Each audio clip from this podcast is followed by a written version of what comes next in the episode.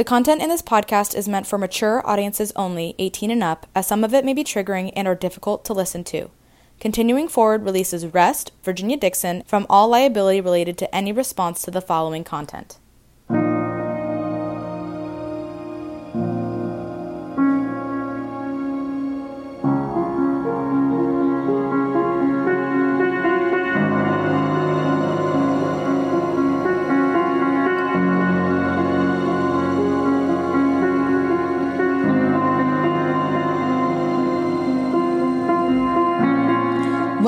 Everyone, to the Rest Podcast, where our goal is to help each and every one of you displace confusion, chaos, and dis-ease in order to heal and find significance in life.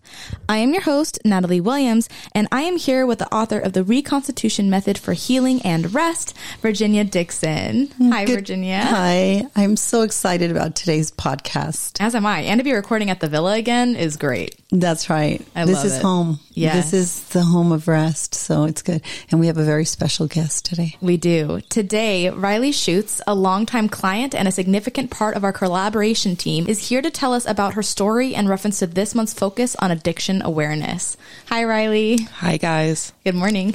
We're so happy. This just feels like we can all be in our slippers. Oh, totally. Our sweats. You literally are in your slippers.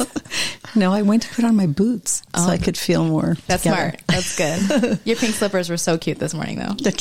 I loved it. I am thankful for the conversation we've been able to engage in. And as you know, Natalie, I think regular people are the experts because they're the foot soldiers. They're on the ground, Yeah. front and center.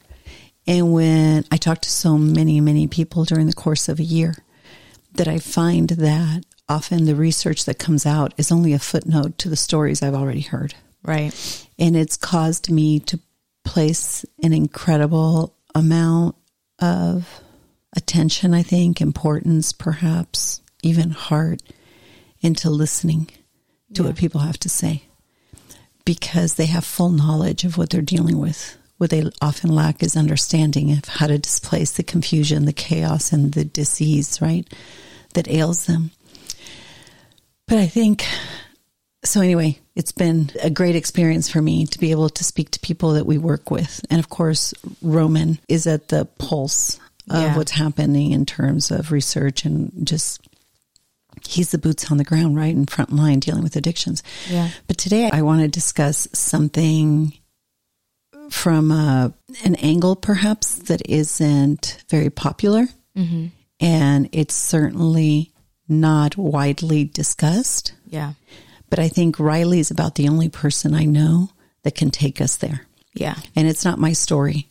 I happened to, by the grace of God, know what to do. And Jim Hanley and Dr. Charles Kraft and a handful of other people that have poured into my life, I knew what to do with the situation that I faced. But I think Riley's story is of specific importance because she has a voice that I've n- not heard, frankly, Yeah. in a forum like this. So, Riley, I have waited for this conversation for a long time, and I am thankful that you're ready. I wouldn't say ready. How about this? I'm thankful that you're willing. And I know I know your heart. I know who you are and it's for the joy set before you that you're going to endure a tough conversation this morning and I want to thank you for that. Young, beautiful, bright, Mm-hmm. accomplished in everything you endeavor to do. That's why we all open with open arms said, "Oh, you're not going anywhere." Right. and we wanted you to join our team.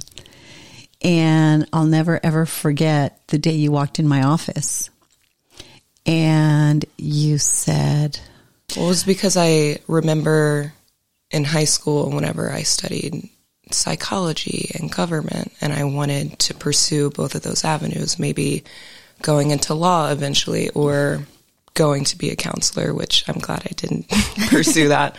But I ended up going in a completely different direction because I didn't want to be pigeonholed into one of those two areas.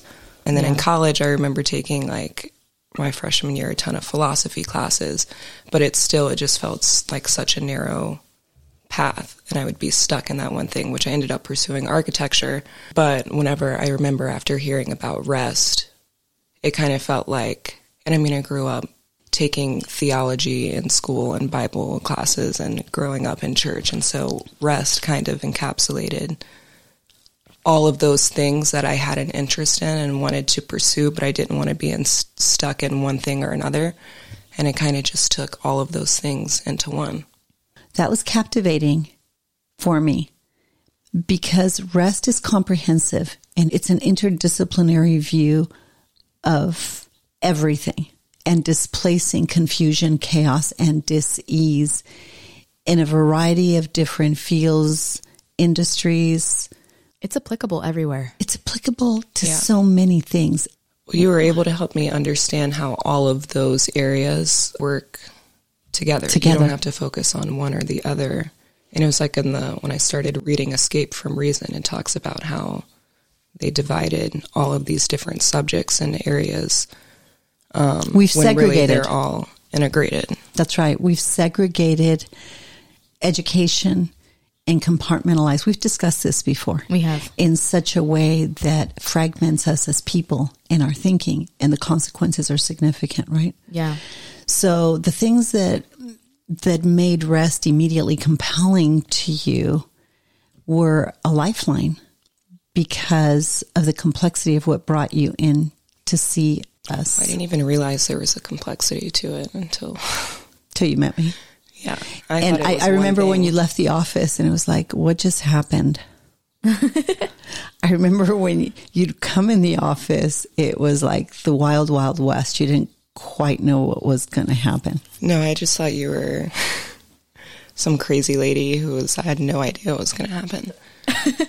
Somebody just once based said, on your text messages that I would get, I was like, "Who is this woman?" and now uh, you live with her.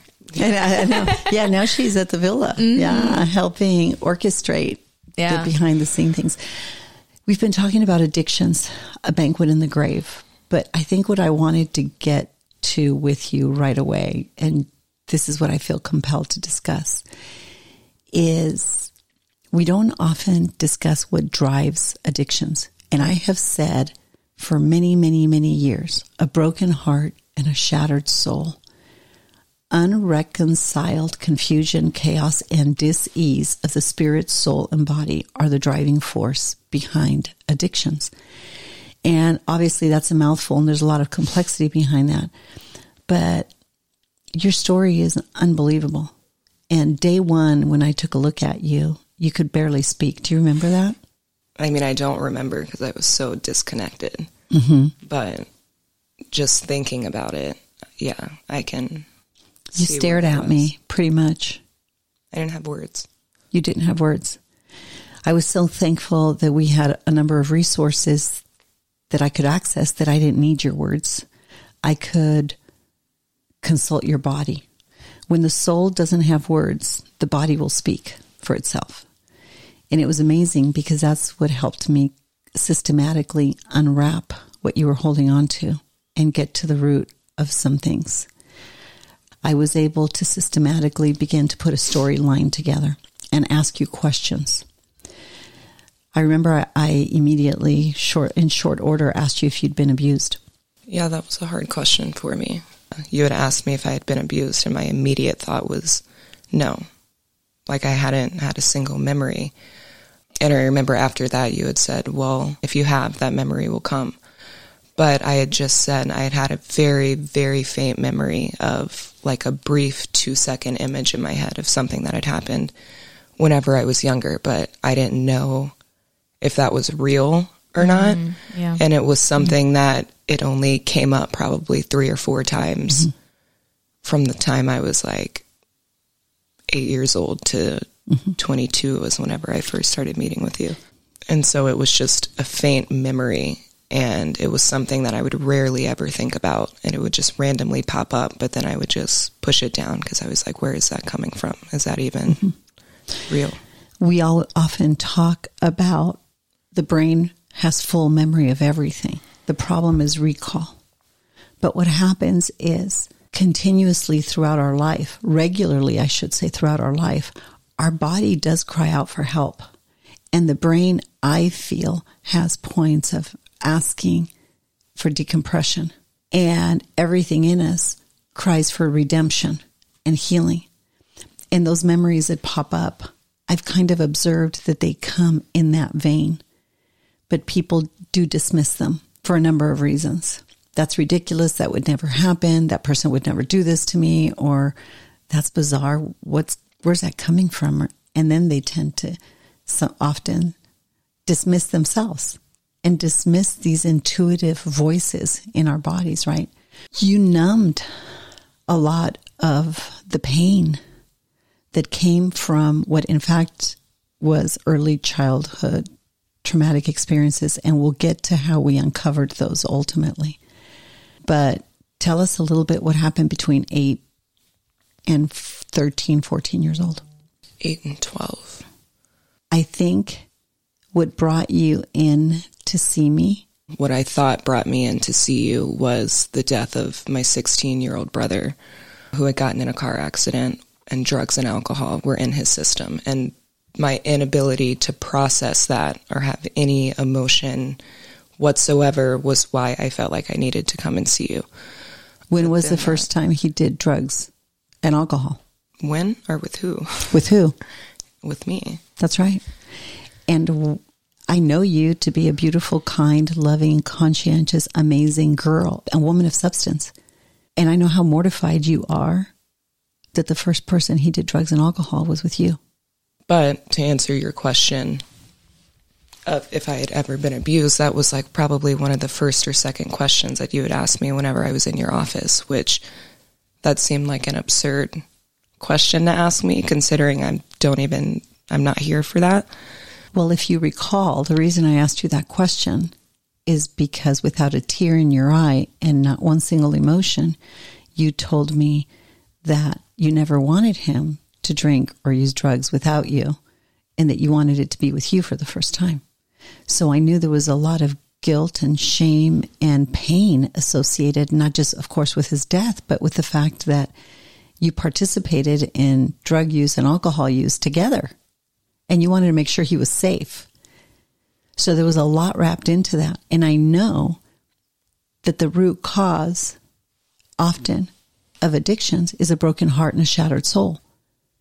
And I was reading what your body was putting out through biofeedback resources that there's some really dark hidden things that aren't being discussed. And Riley, I know you to be this beautiful, kind, accomplished, thoughtful, loving person. And you are very, very bright you did not use drugs just for the thrill of it. People think that's why they use drugs, but they're looking that's to escape something. I can safely say I never did it for the thrill. I always, that's something I remember so vividly is that I always knew this is wrong. Mm-hmm. And I mm-hmm. don't think, I mean, yes, everyone has a conscience and has, might have that voice in their head, but something, I just felt it in my body every single time that this is, this is wrong. I shouldn't be doing this. Why am I doing this? For that reason, in short order, I could see something was being numbed pain, shame, guilt. And I can also, I could also see you weren't lying to me. In short order, um, the abuse had more comprehensive consequences than just you. Right. But to answer your question of the things that happened between the ages of 8 and 12, that one very faint memory that I had brought up like the first or second time that we had met, I remember you saying, well, if it's true, it'll like the memories will start coming back.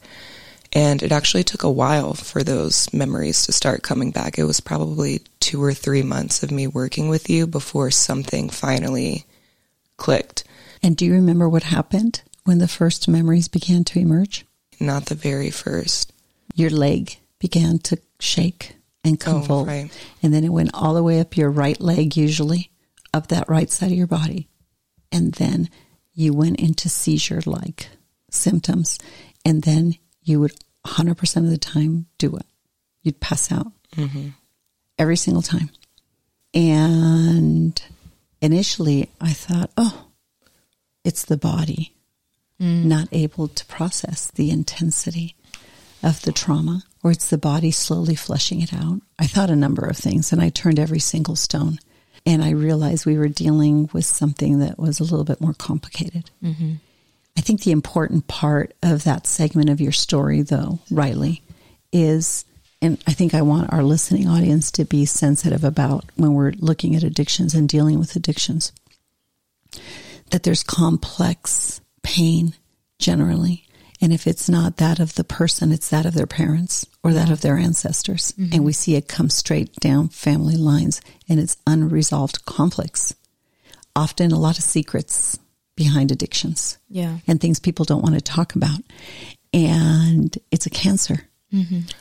I think there's also a big, I don't know if you've seen this, but I feel like a lot of addictions, people know what the root is. But I feel like also a lot of addictions, people don't even know how they even got mm-hmm. there. So I feel like there's this weird both sides of things. I agree. Something that you mentioned too was that you had literally forgotten about the things that had happened right. and it was coming up. And we actually talked about in many, now many episodes ago about how sometimes when someone goes through a trauma, they can disassociate so much to the point that they do actually forget whether it's things that they've done or things that have been done to them. And it's a survival mechanism, right? Absolutely. It's and how the, it's how our body's I set up. completely dissociated when I came to you. Mm-hmm. But your body still remembered.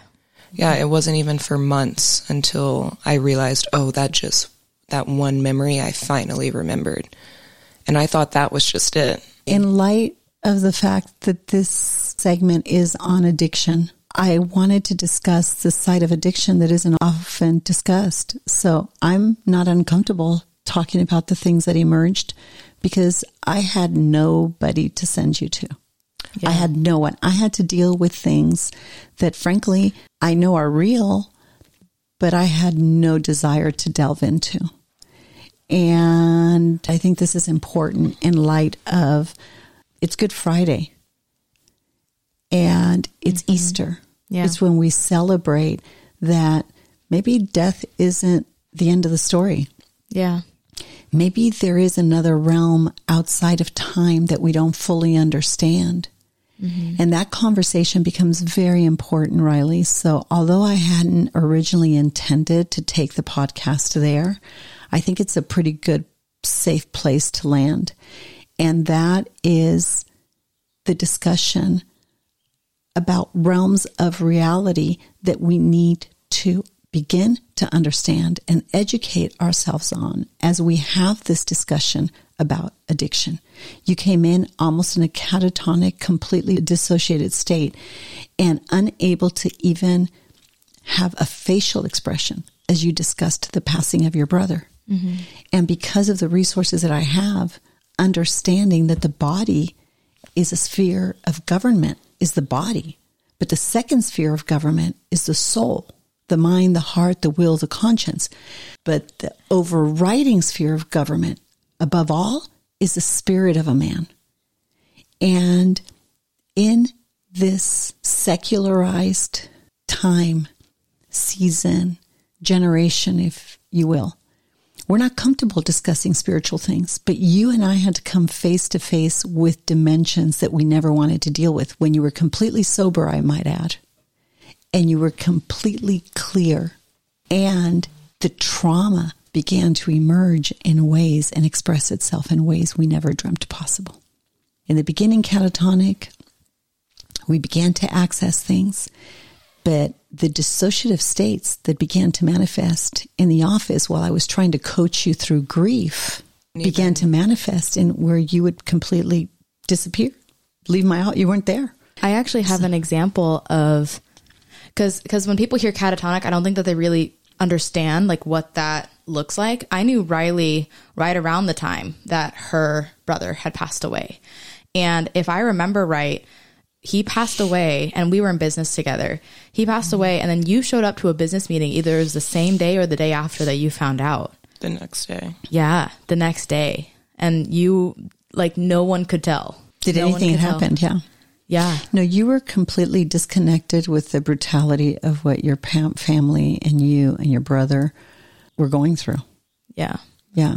the changes that I have seen in you over the last like year and a half, two years is just incredible. I'm alive. You're alive. You're alive.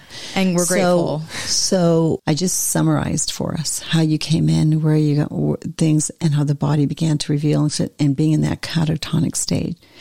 Then from that point on, you had experienced measures of success. Yeah, so it got to a point where I thought that was the one memory of the abuse that had happened to me around eight years old. And I thought that was it by a family member.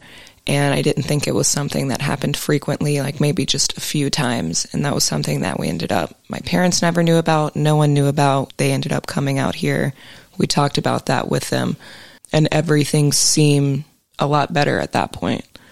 And I also realized I couldn't even, this is a side note, but I couldn't even process the death of my brother until we unpacked all of this stuff. Up until that point, even when your parents came out and we got to the bottom of that two incidents, there was still a measure of dissociation from feelings and being able to respond in productive ways to conversations to mom and dad. And you and I, when we would talk and we would meet and when we worked together, there would be incidences where the shaking would begin again and the dissociation, and then it would end up every time, and you pretty much checking out, passing out.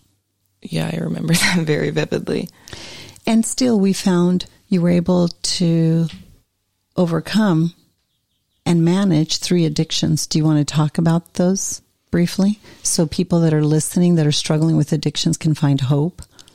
Yeah, it's hard because even thinking about that, even when I look at it now, it's hard for me to say, oh, that was an addiction. Hmm. Because I think when people think of the word addiction, they think of someone who is completely strung out on something, their whole life's fallen apart, they need to be in rehab, or someone who's an alcoholic to the point where they can't function.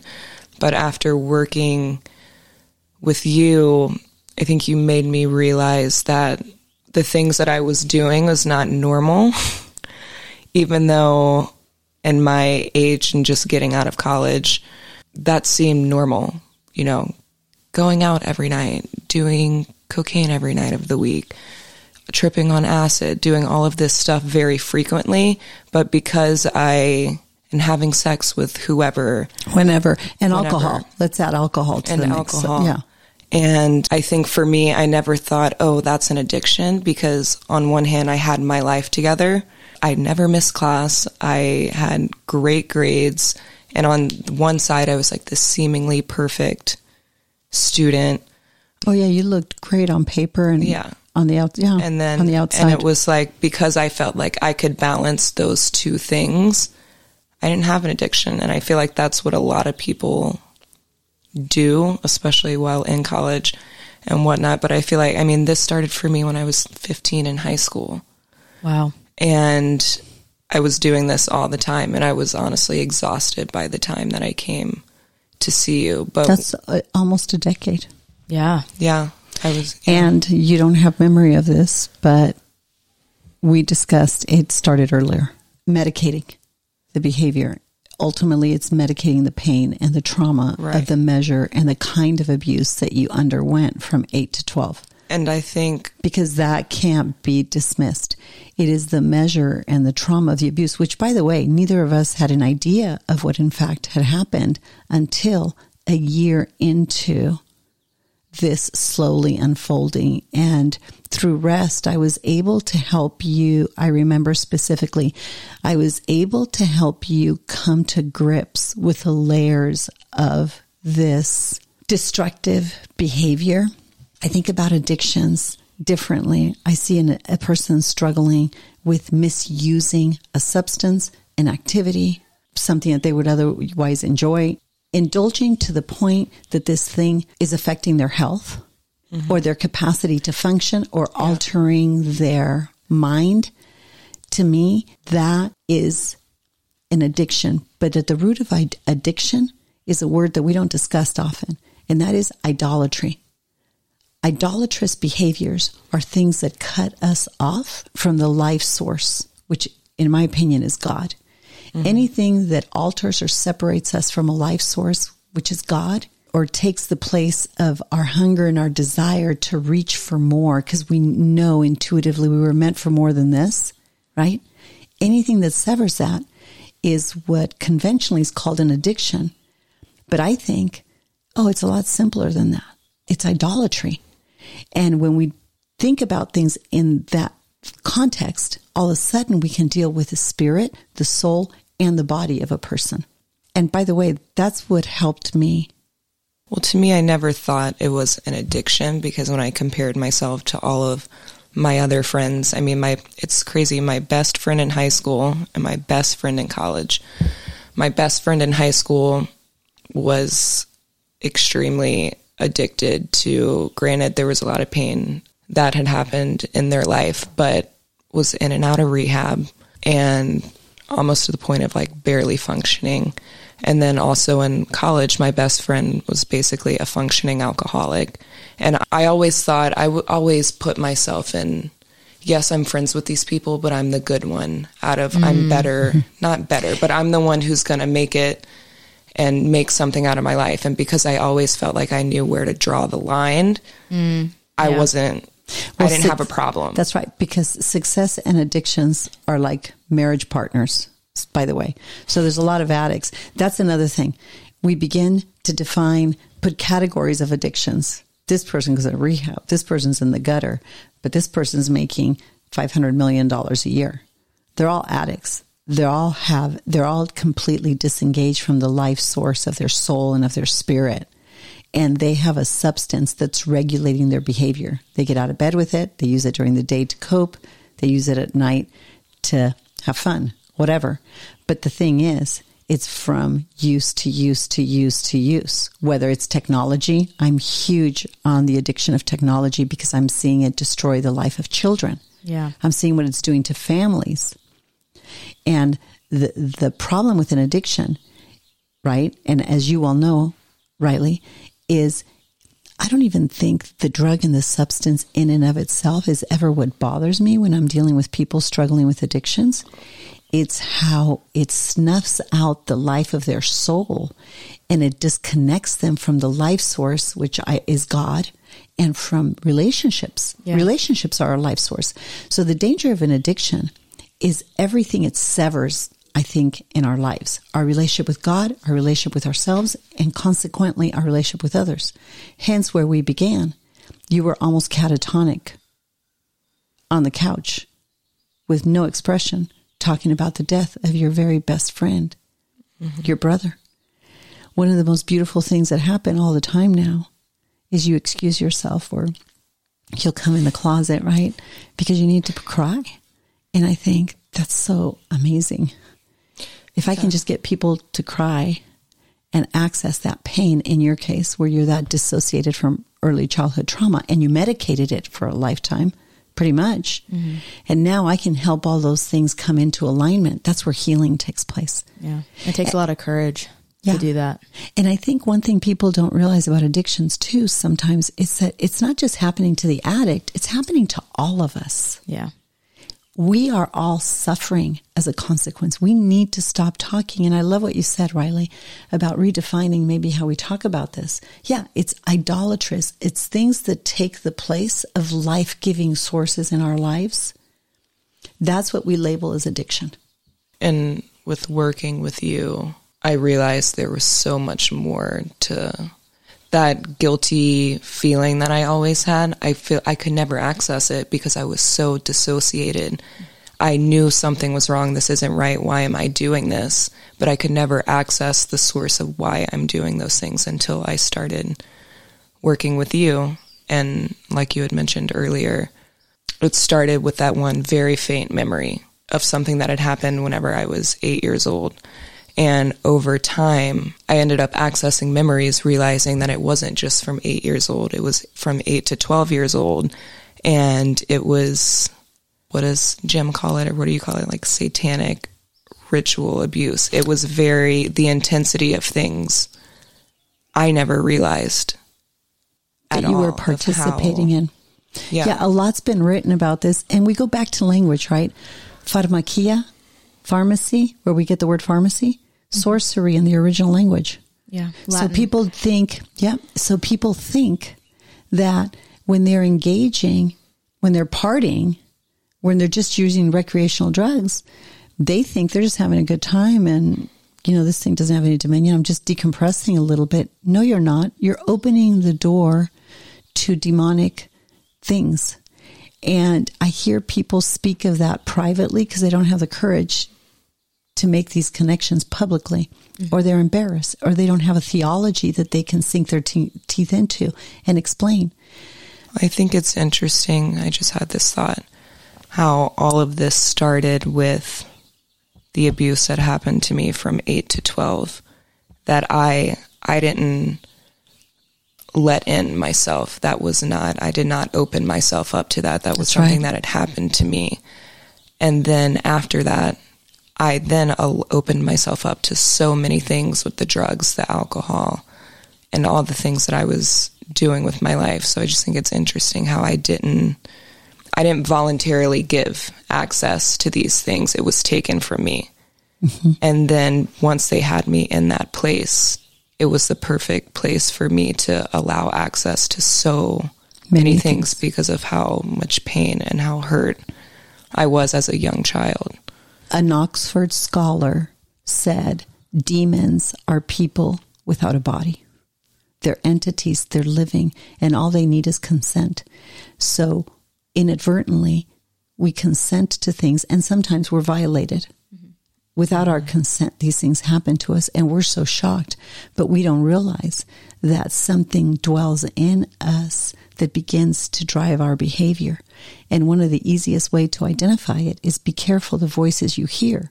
Do you hear you, you, you, you, you attacks on your personhood? That's an easy way. Or Like you're a I, I, failure I, or- you're, uh or I, I, I statements. But this is a really big conversation we just unpacked.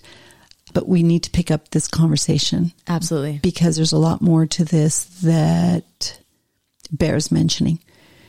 In closing, Riley, rest became a lifeline for you. It's very unconventional. We don't diagnose, we don't treat, we don't cure. We do discipleship, which is teaching, mm-hmm. and we guide through teaching, but we get all the information from you. And obviously, I'm in the process of writing my dissertation on rest as a reconstitution approach to healing. And it's perhaps rethinking how we discuss these topics, both of illness, of cancer, of autoimmune diseases, and of addiction. Because we've got to take the whole of who we are as people if we're going to understand healing. Yeah. We're a spirit working through a soul, mind, heart, will, conscience, and a body. And we need to understand laws of nature, things that are self evident that speak to our natural affection, so we can understand how we land in these positions we find ourselves in. In one year, I saw you completely overcome three challenges with drugs, with sex, and with alcohol. Mm-hmm. And if I wouldn't have witnessed the spiritual role and the necessity to understanding sound theology in the process of helping you recover from those things, heal from those things. In honestly, nine months, we had them all under control. I wouldn't have believed it. It is not by might or by power, but by my spirit, says the Lord. Tomorrow's Good Friday. Mm-hmm. And there's only one person in history who said that he defeated death. Death comes in many forms. It doesn't come when we biologically leave time. It comes in many forms way before our bodies die. But our bodies do speak, even when they can't speak, right? They're telling us something. So I think we need to have a measure of patience and sensitivity with each other, both about how we discuss addictions, but also the hope that we can have in healing. Yeah. If we enter into these places of rest, we can find freedom. And I'll let you have the final word on that. like if people could see and i know this is a whole nother conversation could see the things that i saw and experienced within the last year because of the things i opened myself up to through alcohol drugs things like that they would be terrified They wouldn't touch anything, would they? No. And I think people, if people consciously knew what was happening, In the spiritual realm. yes, they wouldn't do any of that. Well, we're going to pick this conversation up right there because I think you need to be very clear and very explicit about what you just said. There's three kingdoms that govern time the kingdom of heaven. We can discuss it in electric magnetic fields. The kingdom of God, which is in the heart of man, the conscience bears witness. And then there's the kingdom of the world, uh, and which I talk about often in the terms of anatomy. And we need to be able to have those, the conversation about those three things. And I know you have a lot to say about that. But Natalie, in closing, I will say this. At the end of the day, I had nowhere to send Riley. Yeah. And you watched me, and so did the team, mm-hmm. have to face I and have to be delve. here if it weren't for you guys not giving up on me. Because so many times I kept trying to take the easy way out and say and do things that would make you guys just basically like wash your hands of me. I remember. Mm-hmm. And I would not be here if it wasn't for rest and you and the team and everyone not giving up on me, but believing in me. And I think that's a lot of people just give up on people when they're in those situations like I was in.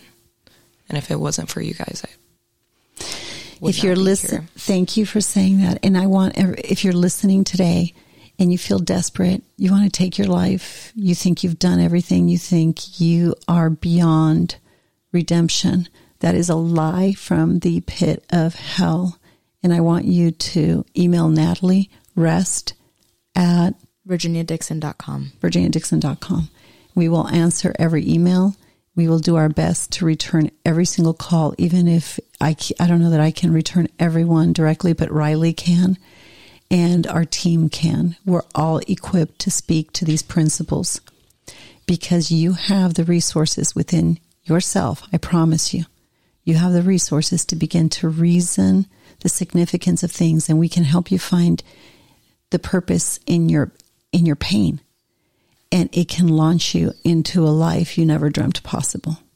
There is no grave. Ain't no grave. ain't no grave that can hold this body down. Yes, and we celebrate that this weekend. We do. All right, everyone. So we have an announcement today.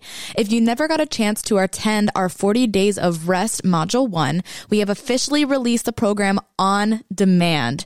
You can find it on our website in the drop down menu under events, register in on demand, then use the password sent to your email to access 40 days of rest anytime, anywhere for life. For updates about rest and this podcast, please visit our Instagram or Facebook, The Place of Rest. If you'd like more information about Virginia or to support and join the cause of rest, please go to virginiadixon.com forward slash collaborate or call 949 289 5935. Thank you for listening to Rest with Virginia Dixon. We'll see you next week.